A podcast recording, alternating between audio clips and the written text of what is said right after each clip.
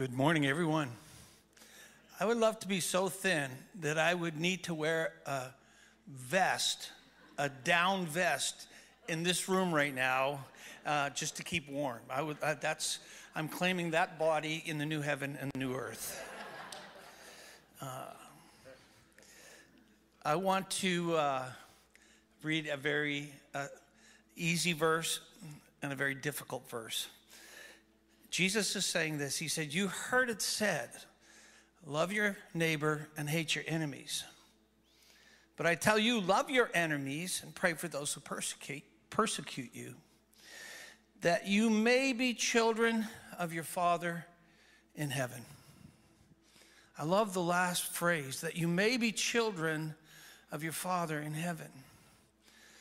We have friends that, uh, in, back in Calgary, that for years and years we played cards with, a, with them. And um, our children were probably under the age of 10. Mike, my oldest, our oldest, was under 10 years old. And then, uh, then they moved. They moved to Kelowna. They came here. Uh, probably 10 or 11 years later, we moved here. No, maybe even more than that, because I think Mike was about 22 at the time.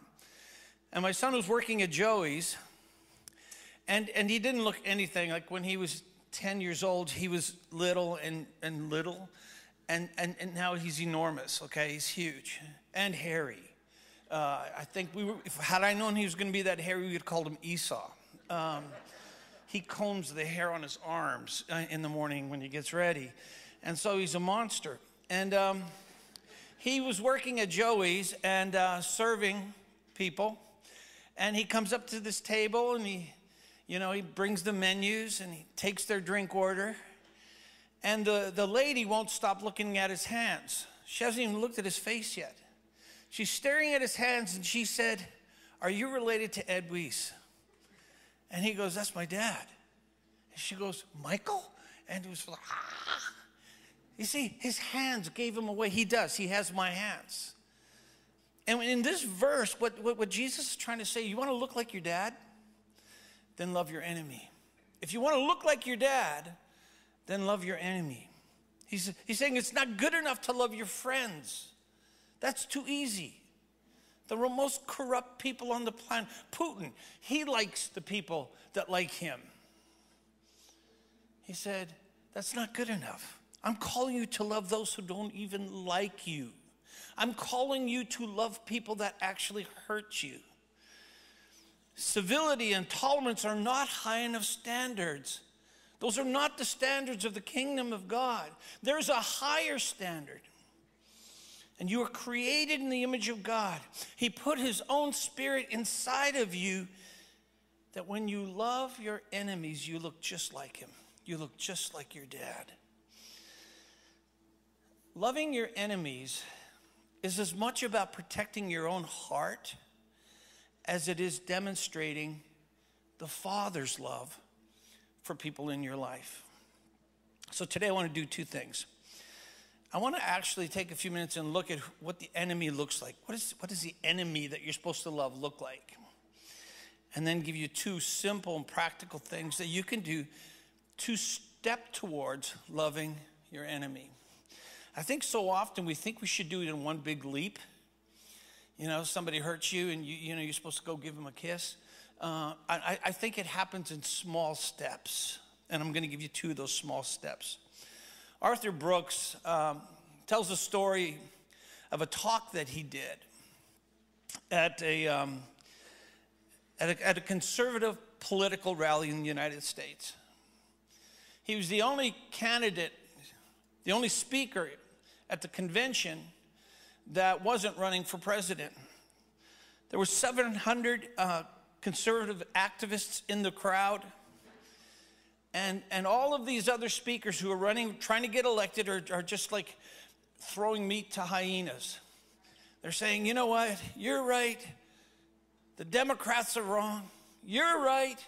The Democrats are evil. And the crowd goes crazy every time. And when Arthur Brooks gets up to speak, in the middle of his talk, he does something that was really unexpected. he stops for a second. He said, You know, all those people that aren't here? And, and, and the reason they're not here is because they don't agree with you politically. Those people, well, they're not idiots and they're not evil.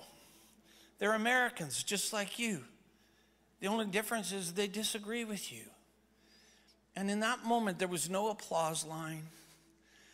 You could have heard a pin drop. In fact, the, the silence was awkward until some ladies jumped to the feet and said, They are idiots and I think they're evil. And then the place went crazy and they applauded.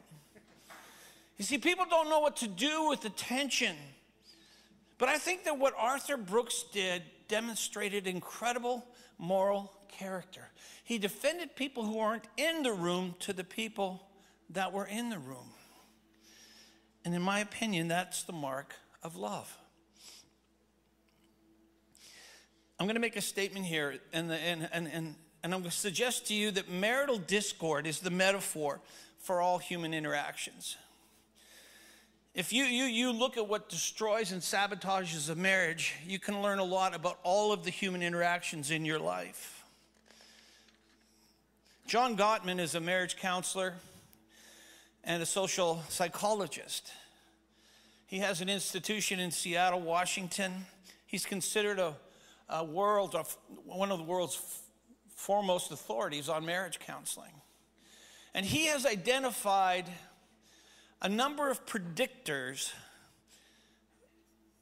for people who are married, a number of predictors for them to separate and divorce. In fact, he, he says that he can meet with a couple and do one session with them, and, and then um, with about 94% accuracy, tell you it, that if they'll be divorced in the next three years.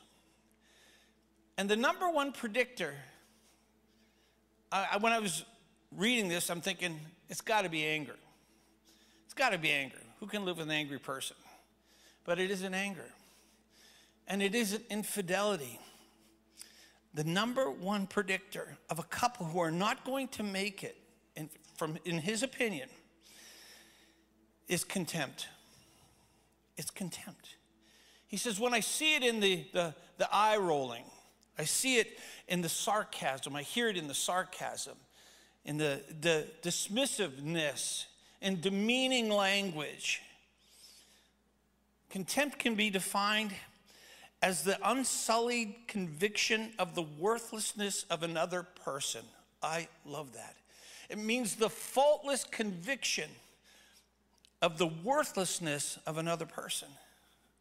And anytime there's a hint of that that makes room into a marriage, it begins to destroy a marriage. And when that enters into a culture, it begins to destroy the culture. When it enters into the human race, it divides and destroys the human race.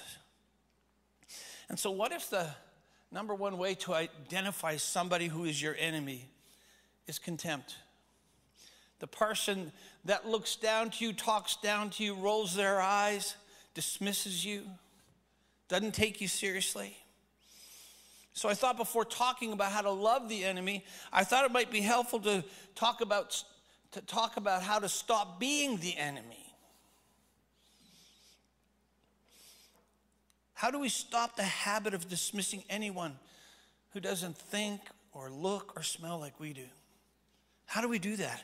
How dismissive are you when, when people disagree with you? Do you just write them off?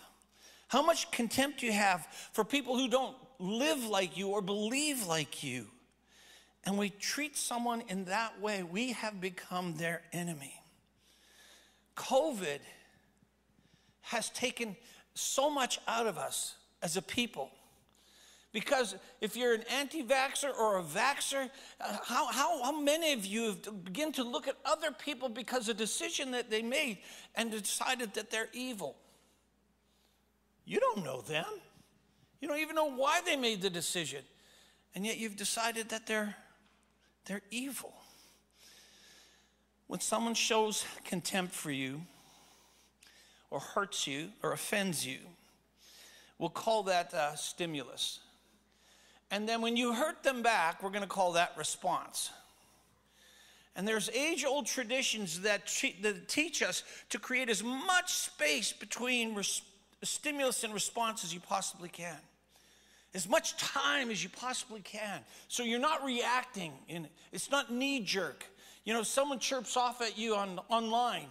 And, and if, if you don't have a discipline in the area of the, uh, the stimulus response time, you're just going to chirp off back at them. And absolutely nothing is accomplished in that. The first step towards stopping the habit of content, contempt, is growing space between stimulus and response. I know it sounds so simple, but it's simply about breathing for just taking some breaths, taking five minutes, 10 minutes before your response. I promise you, I can almost guarantee you the response will sound different. It will sound softer. The response will sound more informed. We know this, but we don't, don't we're not in the habit of it. And so this is my first step. Expanding your stimulus response space is the most loving thing you can do. That's where it starts, right there. The second thing is even harder. To pl- practically love somebody is to learn how to respond with a measure of warmth. I've had my feet taken out more than once by people. I've had people hurt me, offend me, just like you. I'm just like you. And I figured out a way for me to be the best version of me in, the response, in response to conflict. And the way I do that is that I will respond to somebody, not in person, I'll take a step back. I have to take a step back and say, listen, I'll get back to you on that. Just give me a little bit of time. And I will almost always then go and type out my response. And my first, first draft is usually edgy, it's cutting, it's defensive. And then I just leave it for a day. I pray about it, I think about it, and then I go to my second draft. And the second draft, I, the, the, the whole purpose of the second draft is not to pull out my truth or my point, but to take out the edge. And so, idiot and stupido and all those words get pulled out of it with some other really colorful ones that we can't talk about in church. Um, and then I, I, I add a, my third draft and my final draft is always I add a pinch of warmth. I always make it my commitment. I want this to come off with some level of warmth in it. And I'm telling you, I've done this again and again and again. And I can honestly say that when I finished, I, I, I you know, you know when you really, when you ream somebody out, they hurt you and you, you, you call them, you know, the spawn of Satan and on and on and on and on and on, you know. I don't think anybody ever goes back after, after saying that and thinking, you know, I should have given them one more. We always think I should have maybe just been a little kinder. And I honestly, I go back and I, maybe I should have changed some things, but I've learned that warmth shifts the entire conversation. Just an ounce of warmth. The third thing, oh, by the way, it doesn't take any courage to hurl insults at the person that's hurled them at you, but it is a sign of courage and love when you can respond to your enemy with truth and grace because that is what God wired us for. That's when you look like your dad. And the third way of loving your enemy is by forgiving them. By forgiving them. Once again, just like loving your enemy, forgiveness is as much about protecting your own heart as it is demonstrate what the Father is doing in the situation. Because resentment is like a glass of poison that a person drinks, then they sit down and they wait for their enemy to die, but the enemy never dies. And the truth is, you can hold on to your offenses. You, you have the agency to do that. Because you think that your resentment is what they deserve, but you know what the truth of the matter is? You've been off their radar for weeks. They're not even thinking about you, and you cannot get them out of your head. You can hold on to offenses, or you can decide in advance to throw off the, the, uh, the barbs that will continue to hurt you over and over and over again. Blessed is the person, I read this somewhere, that has a system that irrigates impurities out of the heart. And the way we irrigate our souls is by choosing to forgive. Forgiveness doesn't change the past, but it does enlarge the future. I love the story of Joseph. And I love the story of how um, I think he's a really good example of a heart that is well irrigated. You know the story. But why did God bless Joseph above his brothers? What set him apart? Why did, why did God favor him above his brothers? He's one kid among 12. He's got 11 siblings. And, and, and, and yet God chose him out of the whole family to bless him. And it wasn't because he was the oldest, because you could naturally, the birthright blessing would go to the oldest, but Joseph wasn't the oldest. God sees something in him that sets him apart. God sees something in Joseph that releases an extra measure of God's blessing in him and through him. Is it possible that it's how Joseph kept his own heart that got God's attention? I mean, let's be honest. A spoiled kid is a spoiled kid, okay? And Joseph was favored from the time he came out of the womb. And his father was not shy about the fact that Joseph was his favorite. And I'm thinking that he must have been annoying. He must have been an absolute brat because kids, when you're, when, when you're immature, you do not know how to steward favor. When you're mature, you know how to steward favor. When you're a kid, you show off, you strut it. When you're a kid, you use that favor against your brothers. And the Bible tells us that they, uh, they, they, they, they, he drove them crazy. They hated him. They had absolute contempt for him. And they wanted to kill him. And the opportunity presented itself, and so they sold him like he's nothing. They just sold him. And somehow, Joseph learned how to let it go. I don't know how he did it. We know it took a long time. We know it took over a decade. But he figured out how to let it go. And you, I'm telling you what, if you, you live a lifetime, eventually, if you're intentional about it, you will learn how to let it go. If you're not intentional about it, you'll just carry it to your grave. But he learned how to let it go. And because he let it go, he came to see God in his circumstances. He came to see that God used even his brother's hatred to get him to Egypt. That's maturity. Joseph saw the God, what was he, what God was going to do, and Joseph leaned into it, and God made him a great deliverer, a great man of the day. God blesses people he can trust. Joseph could have used all of his power against his brothers when they came to buy grain, but he didn't do it. Think about this um, spiritual blindness comes from a bitter heart. And maybe that's why Jesus said, Blessed are the pure in heart, for they shall see God.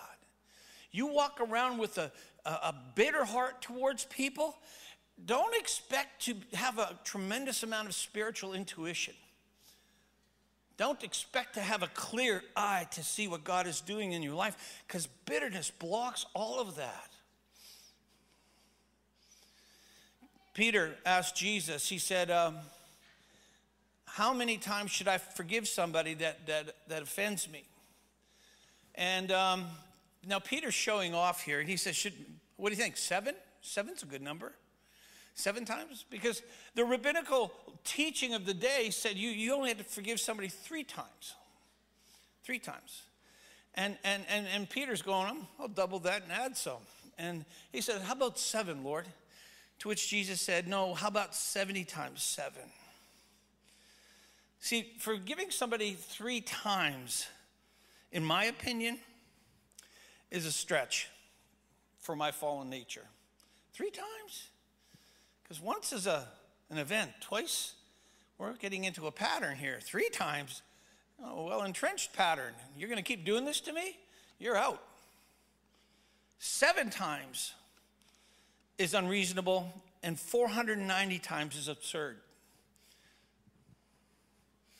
But what Jesus is talking about, he's not talking about what is natural and prudent or practical. He, he's talking about what children of God look like when the love of God, when the kingdom of God have taken hold of them. He's giving us an incredible picture here. And so, the work of the Holy Spirit in our lives is to release the nature of God in us until we look like our Heavenly Father. He's demonstrating that forgiving is holy and right to the nature of God that is put inside of you. I'm going to invite the band to come on up. As we uh, get time to prepare our hearts for communion that we're going to take in a minute here, I wonder if we can stop for a moment here for just a time of honest reflection. Whose enemy are you? Whose enemy are you? Who do you treat with a measure of contempt? To whom are you dismissive? Who do you roll your eyes at? By the way, teenagers are tough, but when parents teach their treat their teenagers with contempt, it goes bad. Always, it goes bad.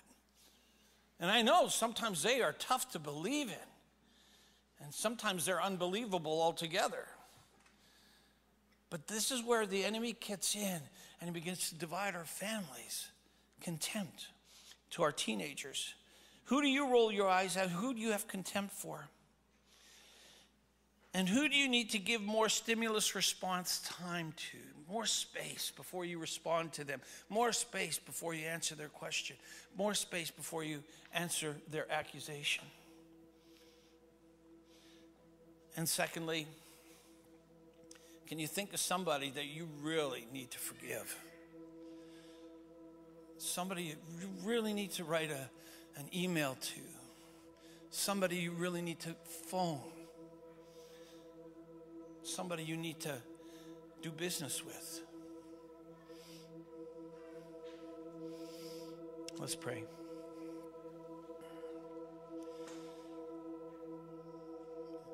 Father, we pray that you give us a new heart. We pray that you put a new spirit within us. Father, forgive us for our hard heartedness. Give us tenderness, Jesus. Forgive us, Father, when we make, when we have made people feel small simply out of our own insecurity. Father, we forgive those who have hurt us. And Lord, I pray today that we will look more like you more like you. In Jesus' name, amen.